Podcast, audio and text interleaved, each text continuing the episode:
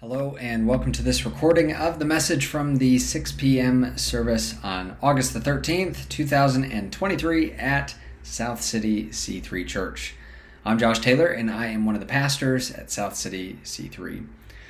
Now, unfortunately, we have been having some tech problems with our recording equipment, and so this is not a live recording from Sunday night, but a re recording of the content so that you can still join in and not miss out just in case you couldn't make it on Sunday. But that said, I'm very much looking forward to jumping in to a brand new sermon series with you. And I just so happen to be in my third year of leading this service now. And one of the things that I've loved doing is all the different sermon series that we've gotten to do together. We've done some real practical ones, uh, some awesome books of the Bible that we've gotten to look at. But in each year so far, it's felt like there's been almost like a, a flagship sermon series that just feels like it has some extra weight on it from the Spirit, where it feels like God is especially highlighting a certain book of the Bible for us. And so in my first year, that to me just felt like the Book of Esther series that we did, where we explored the God who is both seen and unseen. And last year's flagship series felt like the Book of Job series that we did, where we looked at what it meant to find God in the dark of our suffering. And at the start of this year, I had a real sense about huh, yet another Old Testament book. And so we're going to begin exploring this book tonight at our service. And I believe that this is an important theme for us for the year, and that there are some truths here that God really wants to take us deeper into as a community. And so, this book that we're studying, it's actually considered one of the most unusual books in the canon of Scripture. It is completely unlike all of the other 65 books. It's a book that's rich in symbolism, deep in passion, and profound in its depiction of the journey that we go on with God across the seasons of our life with Him. And so, for that reason, beginning tonight and for the next four weeks, I could not be more excited to begin a new series called Come Away. And in this series, we are going to be exploring the dazzling and profound imagery found amidst the pages of the Old Testament book called the Song of Solomon, otherwise known as the Song of Songs. But before we jump in, as always, I love to start with some prayer. So, Jesus, I just thank you for those who are listening into this recording, and I pray that you would release the spirit of wisdom and revelation in the knowledge of Jesus. Lord, I pray that you would enlighten the eyes of our understanding. Help us to understand and to comprehend uh, this most beautiful of books that you've given to us, the Song of Solomon. Lord, I pray that you would stir hearts even uh, wherever these people are listening from, whether it's in their car, whether it's in uh, in the break room at the workplace, uh, whether it's just at home. Lord, I pray that you would move powerfully during this time as they're listening. Touch their hearts. So we give you this time. We ask for your grace. And we love you. In Jesus' name, amen. My beloved speaks and says to me, Arise, my love, my beautiful one, and come away. Song of Solomon, chapter 2, verse 10. Across the pages of our Bible and across the pages of history, there's this invitation that God has continually extended over and over and over again. And while the substance of this invitation has looked different for each person, it remains an invitation that can be summed up in two words Come away. Come away with me. And this invitation, it's actually a real uh, personal part of Sarah and I's story this invitation to come away. And some of you might have heard this story, but I remember the first time God spoke to me about moving to New Zealand. Uh, I was in Tauranga here in New Zealand at the time on a three month internship, and I assumed at the time that my three month internship would likely be the only three months of my life that I would spend in the South Pacific. And so, because of that assumption, I would say that moving here was probably the biggest plot twist in my life since the time I found out that the tooth fairy was really just my mom the whole time. So there we are, we're in Tauranga. Sarah and I were happily making plans to move back to Michigan after I finished Bible school. And it's December of 2014, and I'm having Pronto Burger in Tauranga. And I'm just about to take a bite of my burger when all of a sudden the presence of God begins to rest on me really strongly. And I hear a voice in my chest that says this You will not be moving back to Michigan. I will speak very clearly to you about where I am sending you next. And then I heard this I'm going to send you very far away, but I will allow you to return as often as you like. Now, my first thought when I heard this was, man, what is in this burger? this is crazy. But in the weeks that followed, I began to become more and more convinced that God didn't just want Sarah and I to do a three month internship in New Zealand, He was inviting us to actually move here. And I didn't fully realize this at the time, but this was the beginning of an invitation to come away. And so I shared this sense with Sarah, and, you know, full of faith, Sarah goes, Yeah, not a chance. and so we returned to Kansas City to finish up my Bible school. And over the months that followed, we started having these just interesting run ins with people who were from New Zealand. And what was particularly peculiar was that they all seemed to be from this city called Christchurch. Now, throw in a couple other hints along the way, and we started feeling really sure that God was calling us to move not back to Tauranga in New Zealand, but to Christchurch. And so we're feeling pretty sure about that, but we didn't really have any sort of connection to the city. We didn't really know anybody. And so I really wanted to be 100% certain that this was God. God was calling us to move to this particular city. And at the time, I was real keen to become an airline pilot. And so I said, okay, God, if you are calling us to move to Christchurch and you're okay with me attending a flight school there, then as a confirmation, will you send someone to me and have them tell me that they saw a vision of me flying? I said, You do that, and I will pack my bags. I will go to Christchurch. Now, I told nobody about this. I was like, God, it has to be 100% you. I'm asking you to convince me. And so, next day, I get a call from a friend in Florida, and I pick up the phone, and I said, "Hello." My friend goes, "Hey," he said. Um, said before we talk about anything else, he said, "Strangest thing," he said, "I just felt really stirred to pray for you and Sarah, and I felt like God's given me this picture for you, but I don't know what it means." And I said, "Okay, what did you see?" He said, "Well, I had this vision of you flying." I said, "Really?" He said, Yeah, he said, you were flying over this beautiful blue ocean to a land of mountains in the middle of the sea. Now, leading up to this time, Sarah had been starting to warm up to the idea of moving to New Zealand. And so she's praying one day about the decision and she asked God to speak to her by giving her a scripture. And so she felt in her heart, like God said, Song of Solomon, chapter 2, verse 10.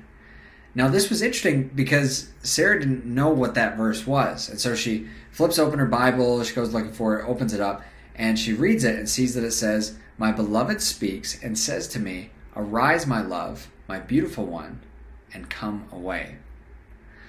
Now, fast forward, and here is where it gets very interesting.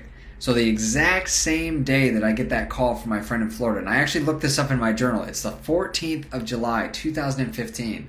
And at the time of that phone call, Sarah is in the prayer room in Kansas City. And someone in the prayer room whom Sarah does not know gives her a series of prophetic words, and they say all sorts of nice things about her, which isn't, you know, too impressive because Sarah is actually a pretty easy person to say nice things about. Uh, but what was impressive is he gets to the end and he says, Oh, and one last thing. I believe the Lord is speaking this particular scripture to you Song of Solomon, chapter 2, verse 10 and he's saying, Arise, my love, my beautiful one, it's time to come away. so I don't think we ever really doubted after that that God was inviting us to come away with him to New Zealand. And while that was an invitation that he extended to us, I actually believe that in one way or another, the invitation to come away is an invitation that God extends to every single person who encounters him. And what I mean by that is not so much that God invites everyone to come away to a, a foreign land or a different place, but rather that God invites everyone to leave behind life as they know it and to go on a journey of becoming someone new. When Abraham was living in the comforts of the city of Ur, God invited him to come away to a land he would show him. When Moses was 40 years deep into his exile, God spoke out of a burning bush and invited him to come away to Egypt to help him set his people free. When Mary, the mother of Jesus, was betrothed to Joseph, God invited her to come away into mothering a story so much bigger than herself. When Jesus saw Simon Peter and his brother Andrew fishing, he said, Come away with me, and I will make you fishers of men. And when Saul was pouring out wrath on the local Christians, Saul became Paul when God knocked him off his donkey with an invitation to come away into grace instead. So, over and over and over again, God seems to delight in setting an invitation in front of people to leave behind something of their old life and to come away with Him into something new. And not everyone says yes to that invitation. I mean, just look at the rich young ruler. But the point is is that he puts the invitation in front of everyone. And you know, I think that's why we actually call becoming a Christian, being born again, because there's this real sense that when we say yes to Jesus, we are leaving our old life behind and going away with him on a new journey where we will never be the same again. And I believe this beautiful, this weighty, and this costly invitation to come away is what the Song of Solomon is all about. So, the Song of Solomon is essentially this book of love poems that is centered around an invitation to come away. But for some context for both tonight and for the series as a whole, I just want to take some time to zoom out for a bit and let's answer the question of why should we study this book in the first place? And I have three reasons that I want to give you. Three reasons that we should study the Song of Solomon. Reason number one it's in the Bible.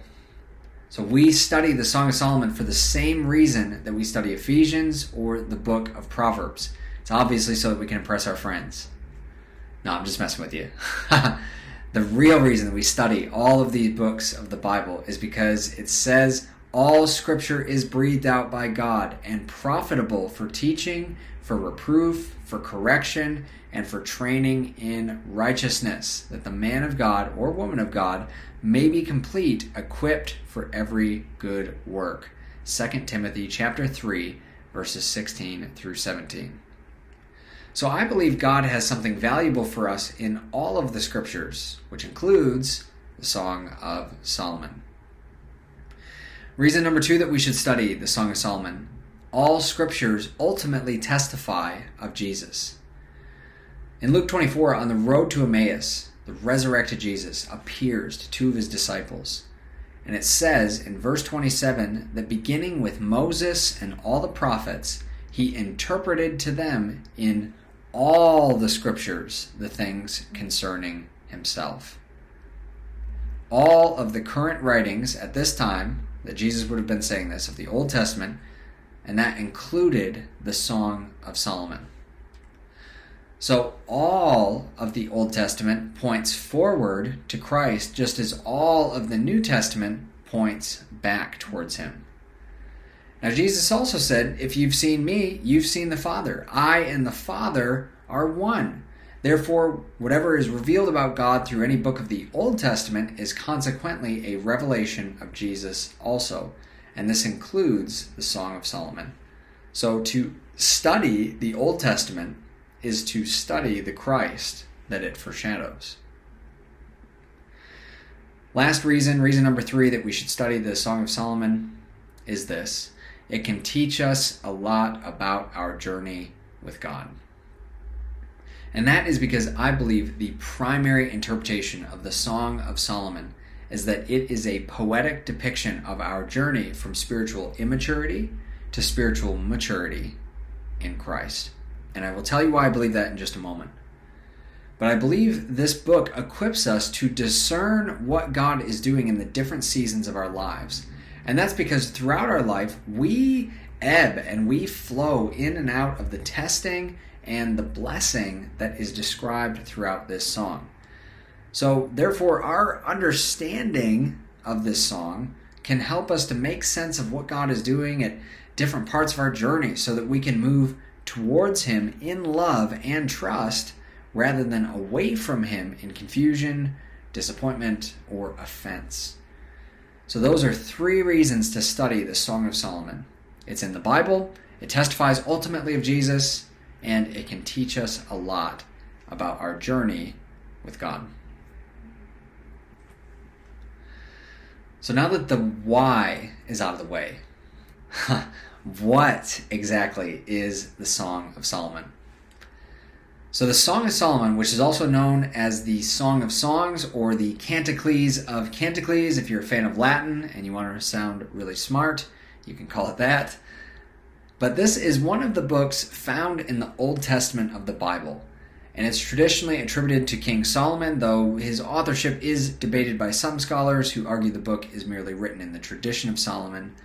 Uh, this is possibly due to the fact that the book uh, describes King Solomon falling in love with sort of this singular focus on his bride, something that perhaps seems a bit hard to take seriously when you remember that this guy had 300 concubines and 700 wives. But that said, the book is a unique and poetic collection of love songs, often characterized as a lyrical dialogue between a bride and her bridegroom. The book is rich in metaphor, rich in symbolism and vivid imagery, and it explores themes of romantic love, desire, beauty, and the intimate relationship between lovers. It also happens to be a pretty short book, made up of just eight chapters, and it's considered a part of the five ancient books of wisdom literature, along with Job, Psalms, Proverbs, and Ecclesiastes. Now, let me tell you something about this book. The Song of Solomon is a book unlike any of the other books of the Bible. You know, some books of the Bible, they're like a sheet of glass. They're meant to be almost like a a window that we look through so that we can see something clearly about God or about His story. Other books of the Bible are more like a magnifying glass, where they magnify something of the glory of God or they invite self reflection on the thoughts or the motivations of our hearts. The Song of Solomon is not like those things. The Song of Solomon is not like a window, it is not like a magnifying glass. Instead, the Song of Solomon is like a diamond. It's not meant to be looked through directly, but merely held up to the light and turned this way and that, allowing it to reflect the beautiful colors that might otherwise go unseen. Here's something I want you to know going into this series. The Song of Solomon is not primarily a book for your head, it is a book for your heart. And if you try to approach this book with your head, then you might just trip over the language, because after all, it's got a lot of body parts described in this book. But if you approach it with your heart, then your soul might just get a taste of its sweetness. So that when the song says, His love is better than wine, you might really begin to believe it when it says God's appearance is radiant and dazzling, that he is chief among 10,000, you might really begin to see it. And when it invites you to come away on a beautiful journey where you will face everything you ever feared so that you can become everything you ever wanted, you might really begin to do it. Here's the key thing the Song of Solomon is poetry. And poetry is not written to make you know things, poetry is written to make you feel things. And so, if other books of the Bible are like lamps that illuminate our path or uh, bread that sustains us, then the Song of Solomon is like wine that allows us to drink deeply of God's passion. It's a tremendous gift to us. And although we're just dipping our toe in for tonight's message, I can't wait to explore the rest of it together with you. So, that said, let me tell you a little bit about our approach to interpreting this book over the five weeks that we're going to be covering it. And I want to acknowledge that there are two common ways that the Song of Solomon is interpreted they are the natural interpretation and the spiritual interpretation. So let's start with the natural interpretation. The natural interpretation views the Song of Solomon kind of at face value. It sees it as a natural love story between King Solomon and his bride, the Shulamite maiden. It emphasizes biblical principles that honor the beauty of love within marriage. And this would suggest that certain parts of the song are romantic and perhaps even erotic. And I believe that this is a valid interpretation of the story, and it's one that has grown in popularity in recent years. And so I bless this way of looking at the poetry of the book, even if I don't believe that this is the primary purpose for the book. So that's the natural interpretation. Then there is the spiritual interpretation. So, this views the song in a symbolic way to reveal spiritual truths in our relationship with Jesus behind the natural love story. And so, in this approach, we study the song to gain deeper understanding of our relationship with Jesus. Now, I believe this is the primary way this book is meant to be interpreted. And here are a few arguments why I think that. My first argument is that this is the historically most common approach over the 3,000 years that this book has been around. Ancient Jewish rabbis most commonly understood the Song of Solomon to be a depiction of the relationship between God and Israel. In fact, Rabbi Akiba, an early Jewish commentator on the Song of Solomon, he said this The entire history of the world from its beginning to this very day does not outshine that day on which this book was given to Israel. All the scriptures indeed are holy, but the Song of Songs is the holy of holies. In fact, it was common for Jewish rabbis to describe the written works of Solomon as representative of the temple that he built, with Proverbs representing the outer courts, Ecclesiastes representing the inner courts, and the Song of Solomon as the Holy of Holies. Now, post resurrection, we would, of course, update this understanding of the Song of Solomon to see it through the lens of Christ and his church. And that's not as a replacement of Israel, but rather recognizing the fulfillment of the promise that Jesus will come back for one people made up of Jews and Gentiles alike. So that's my first argument. Argument number two is that God did not borrow marriage from us. God created marriage and the beauty of the intimacy between a man and a woman in marriage as a reflection of who he is and what his love is like. And so God didn't go, hey, you know that thing that you guys do, the marriage thing? Yeah, that's, I guess, kind of what I'm like. No, marriage is an expression of something that is in the fabric of who God is. He has always existed in covenantal relationship with himself as the Trinity. And so we reflect him because we are made in his image, not the other way around. And then my last argument, argument number three the Bible uses marital language in other places to describe God's relationship with his people. You know, when Israel wasn't faithful to him, God described it as almost a spiritual adultery across the pages of the prophets. In Isaiah 62, God refers to himself rejoicing over Israel as a bridegroom rejoices over his bride.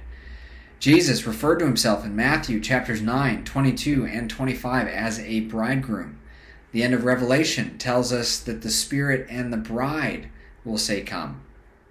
And so, the reason I tell you this is the idea of God using a love story between a husband and a wife as a picture of his relationship with his people that's not something that's out there or weird. It's actually pretty consistent with some of the language he uses to describe himself in other parts of the Bible. So, those are my three arguments for the spiritual interpretation of the Song of Solomon being the primary way to understand the book.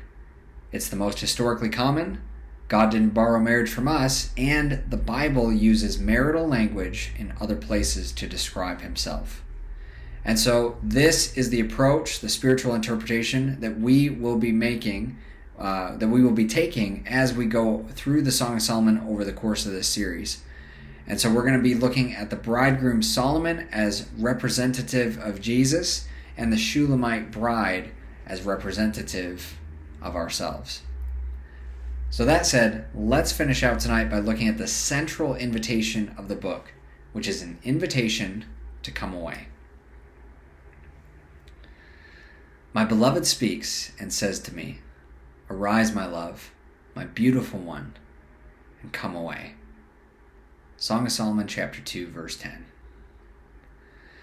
Now, the way that I see it, there are three parts to this invitation. Part number one is an invitation to arise with courage. Now, all invitations in life are risky. I mean, it's risky to accept an invitation to a new job, it's risky to accept an invitation to go on a date, and it is risky as to accept an invitation to follow Jesus because you never know where he's going to take you. Invitations are risky because they require us to leave behind the comfort and the safety of life as we know it and take a step towards life as it could be. This is a scary, but also a very brave and very beautiful thing to do.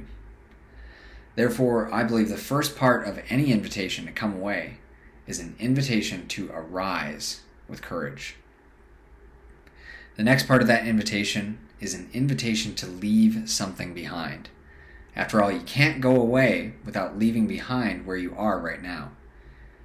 Jesus didn't invite Simon, Peter, and Andrew to just come to his Tuesday night Bible study after they finished fishing. No, he told them to leave behind their fishing nets and to follow after him. If you get a new job, it means you have to leave your current one behind. If you move to a new city, it means you have to leave your current friends and family behind. If you say yes to a life of following Jesus, it means you will have to leave your old way of doing things behind. Therefore, to say yes to an invitation to come away is a decision that is costly because it means that you will have to leave something behind. So that's the second part of the invitation. The third part of the invitation is an invitation to go in faith. It's not enough to have courage or to just be willing. In order to truly say yes to an invitation to come away, you must actually go somewhere. and when it's God inviting you to come away, most likely He isn't going to tell you all the steps ahead of time. You might even have some parts of the journey where it feels like you're walking in the dark. And in those times, it's critical that you go in faith, trusting Him to walk by you each step of the way. You know, I remember the Lord reassuring me like a, a week before we moved to Christchurch that going to Christchurch was going to feel like jumping into thin air. But He said this I promise you, Josh, that you can count on me to catch you. And so when we took a taxi and we rocked up at 2 a.m. to the address that we were staying at that was owned by people that we did not know, that definitely felt like jumping into thin air. When we were trying to find a house for the first time, that felt like jumping into thin air. When we had no idea what we were supposed to be doing over here, it felt like jumping into thin air. But over and over and over again, from those early days right up until now, in big ways and in small ways, He has caught us every single time. But an invitation to come away can only be fully realized when we actually go in faith. So, those are the three parts of saying yes to an invitation to come away. We must arise with courage, we must leave something behind, and we must go in faith. Do those three things, and you will say yes to the beauty and the radiance of a life that is found in going away with Jesus.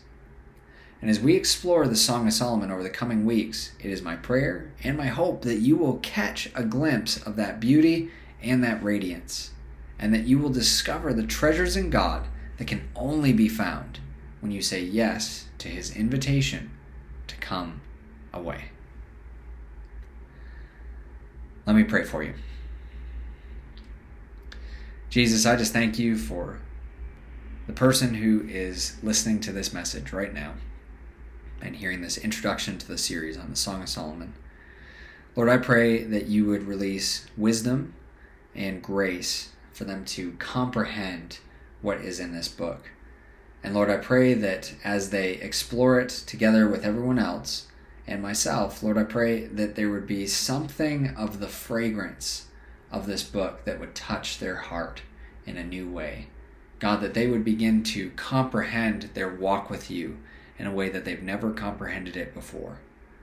And Lord, I pray that the words of this book would just soak into their soul and that they begin to experience you through this amazing book.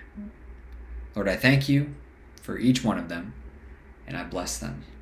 In Jesus' name, amen. Well, thanks for joining us and listening in on this recording, or re recording rather, of the message from Sunday night.